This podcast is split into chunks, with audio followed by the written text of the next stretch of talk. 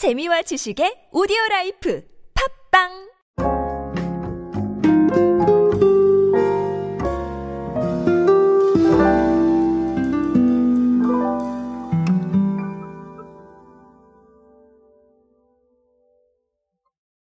과일을 고를 때 가장 중요한 게 뭘까요? 여러 가지가 있을 수가 있을 것 같아요. 사실 뭐 이 모양도 중요할 것 같고요. 이렇게 뭐 상처난 곳이 없는지 아니면 상한 곳이 없는지 이런 것도 중요하겠죠. 자, 그런데 2021년 농촌진흥청의 농식품 소비 트렌드 분석에 따르면요. 과일 구매 시 소비자가 바라는 점 1위는 당도 표시였습니다. 자, 그러다 보니까 자, 이거를 또 주목한 사례가 나왔어요. 그래서 그 사례로 오늘은 아, 말씀을 드리도록 하겠습니다. 안녕하세요 여러분 노준영입니다. 디지털 마케팅에 도움되는 모든 트렌드 이야기들 제가 전해드리고 있습니다. 강연 및 마케팅 컨설팅 문의는 언제든 하단에 있는 이메일로 부탁드립니다. 자, 이 클립이 상당히 여러 곳에 나가고 있습니다. 뭐 그래서 어, 상당히 다양한 플랫폼에서 만나실 수 있는데요. 제가 최근에 플로에도 론칭을 했기 때문에 혹시 플로 쓰고 계시는 분들이 계시다면 네, 플로에서도 만나실 수 있다는 점 아, 참고로 부탁드립니다. 자, 이마트가 과일 당도 표시제를 12개 품목으로 확대 운영을 하게 되었습니다. 자, 여기 보면 뭐 해당 품목이 감귤, 사과, 배, 참외, 오렌지, 수박, 딸기, 포도, 복숭아, 한라봉, 천혜향, 레드향 뭐 이런 것들이라고 합니다. 자, 오늘 제가 아마 태어나서 가장 많은 수의 과일 이름을 네, 호명한 것 같습니다. 사실 이마트가 지난해 말부터 수박에 이어서 뭐 사과나 배, 딸기 등 일부 품목에 자, 브릭스 표시를 시범적으로 운영을 해왔는데, 자, 이게 호응이 괜찮았나 봐요. 이렇게 다 늘리는 거 보면. 자, 어, 과일 특성상 당도 선별기 활용이 어려운 딸기, 포도, 복숭아 등 3개 품목은 1, 10회 샘플 당도 측정으로 평균 당도를 상출해서 판매를 한다고 합니다.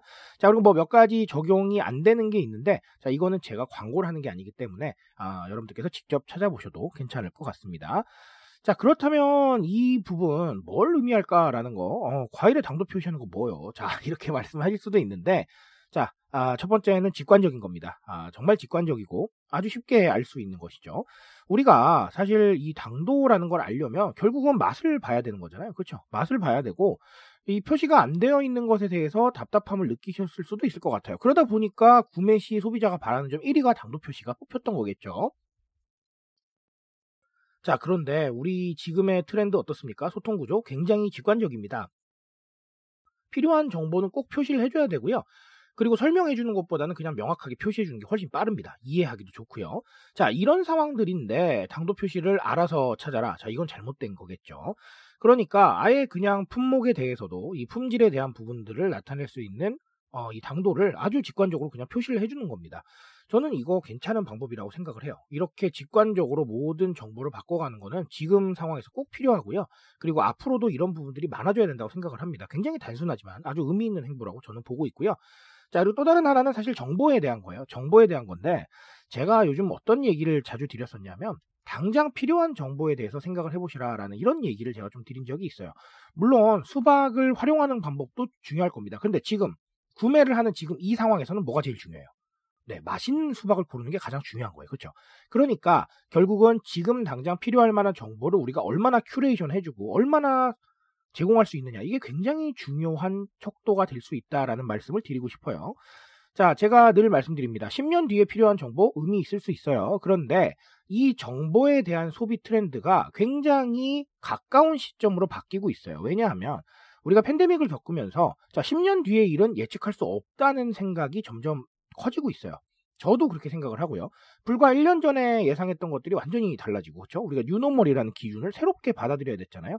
자, 그러다 보니까 10년 뒤에 있는 정보가 뭐가 필요하냐, 그렇죠? 지금 당장 필요한 정보가 더 중요하다라는 인식이 많이 퍼졌고, 자, 이런 게 정보의 소비 트렌드에 굉장히 크게 영향을 주고 있습니다. 그러니까 아, 이렇게 당장 필요한 정보, 그리고 당장 소비에 필요한 정보를 어떤 방식으로 curation하고 또 어떻게 제공을 할 것인지에 대해서 한 번쯤은 진지하게 고민해 보실 작업이 필요할 것 같아요. 자, 이마트는 이렇게 하고 있고요. 여러분들도 어, 여러분들이 가지신 정보를 얼마나 현 시점에서 필요한 형태로 큐레이션 해줄 수 있느냐. 자, 이거 아주 중요한 과제가 될 겁니다. 그러니까 꼭 한번 고민해 보셨으면 좋겠습니다. 자, 오늘 직관적인 소통 그리고 또 정보의 방향성에 대해서 말씀을 드렸고요. 이런 부분들 또 적용하셔서 조금 더 좋은 해답들 내려보시기 바라겠습니다. 저는 오늘 여기까지 말씀드리겠습니다. 트렌드에 대한 이야기는 제가 책임지고 있습니다. 그 책임감에서 열심히 뛰고 있으니까요. 공감해 주신다면 언제나 뜨거운 지식으로 보답드리겠습니다. 오늘도 인싸 되세요, 여러분. 감사합니다.